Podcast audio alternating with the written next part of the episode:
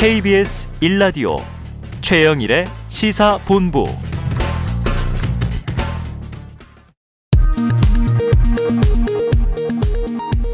이 시각 라디오 정보센터 뉴스입니다. 국민의힘이 윤석열 대선 후보 선거대책위원회의 이름을 살리는 선대위로 정했습니다. 권성동 사무총장은 선대위 명칭과 관련해 망가진 경제를 살리고 국민의 삶을 되살리라는 게 국민의 명령이라고 설명했습니다. 민주당 송영규 대표는 오늘 오전 SNS에 국민의힘 윤석열 대선 후보의 배우자 김건희 씨는 수렴 청정을 하는 것이냐며 국민과 언론 앞에 나와서 질문에 답하라고 말했습니다.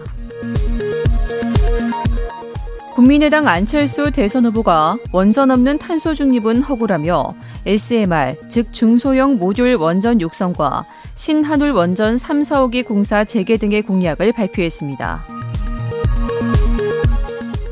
사업가에게서 대가성 금품을 제공받았다는 의혹을 받고 있는 윤우진 전 용산 세무서장에 대한 구속영장 심사가 오늘 오전 열렸습니다. 윤 전 서장의 구속 여부는 오늘 밤 늦게 결정될 것으로 보입니다. 지금까지 라디오 정보센터 뉴스 정한나였습니다.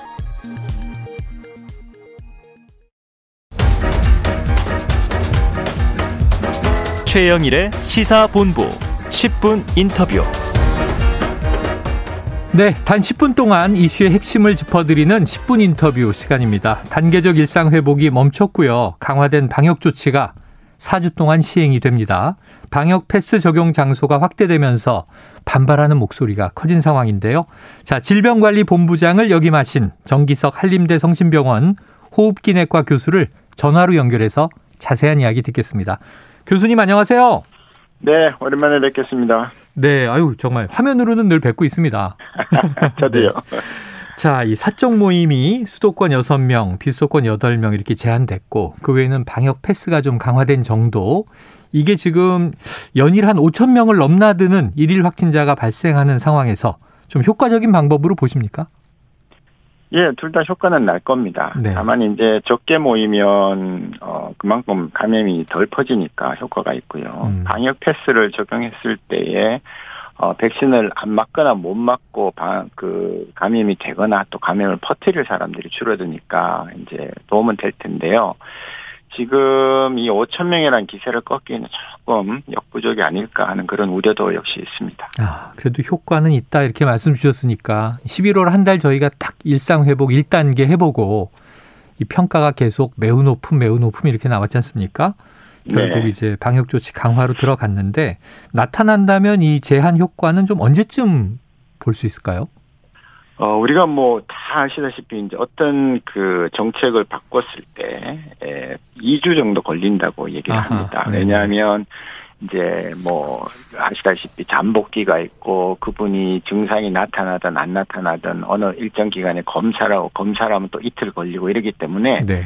이제 그냥 그 어떤 이벤트가 있을 때 그거를 보는 데는 일주일 후에 이제 보이기 시작하는 거거든요. 네네. 네. 그래서 이제 월요일부터 시작했으니까 이제 이번 주 지나면서 다음 주 아마 수요일 정도가 피크일 겁니다. 음. 수요일에 발표하는 숫자가 이제 항상 많으니까요. 네네. 그때 꺾이는 게 보이느냐, 아, 음. 가 나오면 아, 어느 정도 효과가 있구나라고 얘기할 수 있고, 그렇지 않으면 음, 기세를 꺾기에 조금 어 단계가 약하지 않나 하는 그런 생각을 하면서 그 다음 단계로를 또 어, 시도를 해봐야 되겠죠. 네. 자 다음 주 수요일을 한번 주목해 보자. 이렇게 말씀해 주셨고요. 아까 역부족이라는 말씀도 하셨고 그래도 효과가 좀 나타났으면 하는 또 우리의 바램과 염원이 있는데요. 이 사적 모임의 인원 제한, 방역 패스 인증 강화 이 효과가 있을 걸로 보셨으니까 지금 48시간 내에 PCR 검사, 이 음성 확인서를 제출하지 못하는 백신 미접종자는요, 방역 패스 적용 장소에 출입을 못하게 하는 거죠. 식당, PC방, 카페, 학원도 들어갔고요. 이 방역 패스 공간인데, 근데 놀이공원, 워터파크, 백화점, 또 마트, 방역 패스에서 제외가 돼서 형평성에 어긋나는 거 아니냐 이런 좀 불만의 주장들이 나오는 것 같아요. 전문가로서 어떻게 보세요? 예, 이게 참 애매합니다. 이제 여기를 주자니 저희가 또 불만이고 아, 이제 이런 상황인데요. 네. 저는 이제 이 방역 패스가 하나하나 주장을 보면 그렇게 틀린 건 아니에요. 음. 예. 그 똑같이 마스크를 벗지 않고 그다음 충분한 공간에서 활동을 하는 그런 시설인데도 네. 어디에는 적용을 하고 어디에는 적용을 안 하는 데가 사실은 있습니다. 아. 그래서 저는 방역 패스는 분명히 효과가 있다고 말씀드렸고 네. 저는 사실 외국같이 광범위하게 적용을 하는 게 필요하다고 보는데요. 아, 네네. 이제 우리나라는 좀 어, 아직까지는 그렇게 강하게 적용은 못하니까 음. 그렇다면은 어 그게 식당이 됐든 어디가 됐든 들어가서 마스크를 벗을 수밖에 없는 장소. 음. 예, 거기에는 좀 더 엄격하게 어, 방역 패스를 적용하고 그 다음에 사실 PC방도 이게 억울하게 많이 들어가는데 PC방 들어가서 마스크 잘 쓰고. 어, 적당한 간격으로 그 PC 보는데 그게 꼭 필요할까요? 네.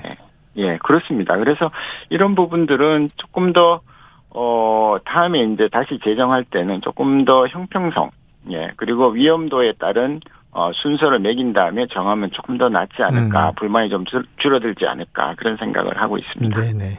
말씀하신 대로 우리가 뭐 노래 연습장, PC방 많이 좀 공간의 상황이 다른데 늘 뭐 다중 이용 시설에서 묶여 다니는 경향도 있고 자, 백화점 이- 또는 마트 이곳을 적용하지 않은 것은 출입 불편함 때문에 이건 경제적인 좀 고려한 거 아닌가 하는 또 추측도 돼요. 자, 내년 네, 2월부터 지금 12세에서 18세 소아 청소년도 이제 방역 패스를 적용한다는 겁니다.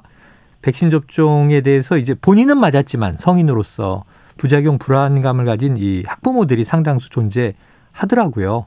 그런데 네. 청소년 백신 접종률은 아직 30%도 못 갔는데 이 대목은 어떻게 보십니까? 아, 이 부분은 사실 이제 이 지금 그 부모님들이 아이들한테 안 걸리게 하려고 사실 맞았다는 그런 어른들도 꽤 많지 않습니까? 어, 가족 때문에 그런- 또 직장 예, 때문에. 예, 네. 예. 그런데 지금 이제 어, 워낙 확진자가 늘다 보니까 정부에서도 이제 12세에서 18세까지도 조금 강하게, 예, 맞도록 권고를 하는 그런 입장입니다. 근데 음. 이제 소아청소년과 쪽에서도 이제 여러 선생님들마다 의견이 다르겠지만, 네네. 이런 겨- 견해도 있어요. 과연 지금 이 코로나19 유행이 소아청소년에서 오는 거냐, 음. 아니면 어른들이 어, 유행이 생겨서 아이들한테 넘어가는 거냐, 이런 아, 거죠. 네네. 그래서 어른들이 사실은 걸려가지고 아이들한테 지금 자꾸 넘어가고 있는데, 음. 물론 이제 아이들을 보호하기 위해서 백신을 맞는 건 좋지만, 아이들이 무슨 죄가 있다고 어, 백신의 부작용이나 이런 거에 대해서 다 감수를 하면서 어, 억지로 집중을 해야 되느냐 네. 하는 이런 주장이 좀 강합니다. 네네. 그래서 둘다다 일리가 있는 얘기예요. 네네. 제가 어느 한쪽 편을 들기는 어, 치우치긴 참 어려운데요. 그런 경향이 있기 때문에 드리게 더군다나 지금 이렇게 두 번 맞히고 나면 세 번 맞아야 된다는 얘기가 나오고요. 음. 지금 어른들은 네 번째 얘기가 나오고 이스라엘은 다섯 번째 얘기가 나옵니다. 아, 그래요. 그러면 자라나는 아이들한테 이게 1년에 까딱 잘못하면은요, 얘네들 지금 맞기 시작하면은 앞으로 1년 사이에 네 번 맞아야 될지도 몰라요. 아, 네네. 그럼 그때 가서 감당을 어떻게 할 거냐는 거죠. 음. 예, 그래서 모든 접종은 항상 내가 접종을 받았을 때 얻는 득, 음. 그다음 접종을 안 했을 때 어, 잃는 실을 생각해야 되는데 아직까지 어린아이들은 중증도 없고 사망도 뭐 딱 한 명, 예, 있긴 하지만 음. 없고, 어, 경증으로 앓고 있으니, 음. 이거를 강제까지 해서 백신 패스를 일반적으로 적용하는 것은 조금 아직까지는 시기상조가 아닌가, 좀 네. 상태를 조금 더 어, 상황을 봐야 되는 게 아닌가 그런 생각을 가지고 있습니다. 네, 정 교수님 지금 이제 찬반 양론을 다 정리해 주시고 반론에도 일리가 있다 이렇게 얘기해 주셨는데 또 방역 당국은 이제 아니다. 이거 꼭 맞아 달라. 선택이 아닌 필수다 이렇게까지 얘기를 하고 있습니다. 이 와중에 지금 이 학생들이 학원과 독서실을 이용하려면 이제 백신 접종을 꼭 하라는 거잖아요. 근데 네. 청소년 방역 패스를 반대한 국민청원 글이 올라왔고 이 문제는 여기에 상당한 동의를 얻고 있어요. 대략 한 29만 명. 자, 백신 미접종 청소년에 대한 학습권 침해다. 사실상 백신 접종 강요 아니냐. 이런 의견이 표출되는 건데 어떻게 보십니까? 예, 저는 학교는 반드시 열어야 된다는 입장이었고요. 아. 학교는 가장 먼저 열고 가장 늦게 닫아야 되는 시설입니다. 그렇기 음. 때문에 방역 패스를 적용을 지금 안 하고 있고요. 근데 이제 우리나라에서 다른 건 차치하고 학원은 사실 그 각별한 그 지금 위치에 있지 않습니까? 네, 이게 네. 학원이 거의 제2의 학교 같이 음. 예. 그 아주 오랫동안 이게 관행이 됐기 때문에 네. 특히 보습 학원을 거의 학교로 생각하고 학생들도 그렇게 다니고 부모도 그렇게 다니는데 아유, 학교는 괜찮은데 네. 학원을 방역 패스에서 못 가게 하면 아마 상당히 이좀 혼란이 있을 겁니다. 왜냐하면요, 학교는 가장 안전한 장소긴 하지만 학교는 네. 가면 급식을 합니다. 음. 예, 그러면 또 중간에 수업 시간이 길기 때문에 물도 마셔야 되고 화장실 가고 어, 마스크를 벗는 일이 자주 생기죠. 네. 학원은 저녁에 가서 한 두세 시간 있는 동안 그냥 마스크 열심히 쓴다는 전제하에서는 오히려 바이러스에 노출되는 위험이 적은 데라는 거죠. 음. 그렇다면 같이 어, 학교가 학원이 동등하지는 않지만 같은 학습권을 가졌다고 지금 사회 통상적인 개념으로 이렇게 생각을 한다면 네. 학교는 갈 수 있는데 학원을 막는 것이 과연 타당하냐. 예. 예, 그런 논의를 좀 심도 있게 하고 음. 그다음에 2월 1일부터 적용을 해야 되지 않나 그런 생각이. 네. 그럼 방역 당국은 이제 내년 2월이면 계획대로 청소년 방역 패스를 도입하겠다. 이런 또 강한 입장이니까 결국 학생과 학부모의 불안감을 줄이는 방법은 지금 말씀하신 대로 공론을 강화해서 소통을 통해서 설득하는 방법밖에 없겠군요. 또 다른 방법이 있- 있을까요?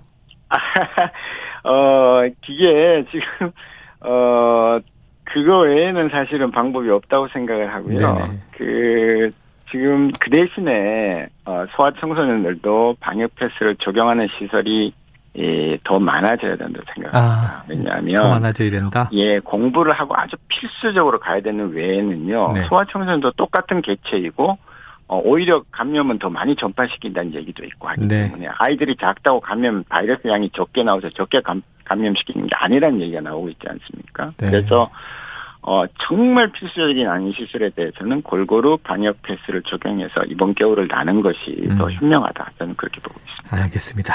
교수님 전문가 연결이 돼서 끝으로 짧게 하나. 오미크론 변이 바이러스 어떻게 보세요? 오미크론은 빨리 전파하는 건 확실한 것 같습니다. 감염력은 높다. 예, 다만 이제 이게 경증으로 얼마나 얼마나 경증인 것도 지금 보고에 하면 경증인 건 맞는데요. 네. 얼마나 경증인가 하는 겁니다. 아, 적어도 전파율이 경증인가. 예 전파가 세 배가 되면 이 독성이 3분의 1은 돼야지 우리는 본전이거든요. 아, 그렇죠? 네. 환자가 세배가 늘면 3분의 1은 돼줘야지 지금 네네. 나오는 중증 환자 사망률이 줄어드는데 어.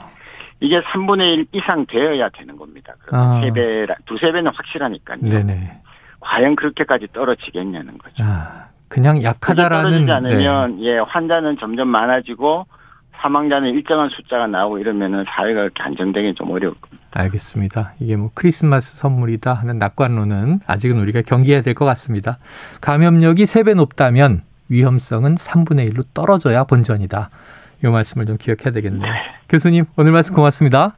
네, 감사합니다. 예, 지금까지 정기석 한림대 성심병원 호흡기내과 아, 교수와 이야기 나눴습니다.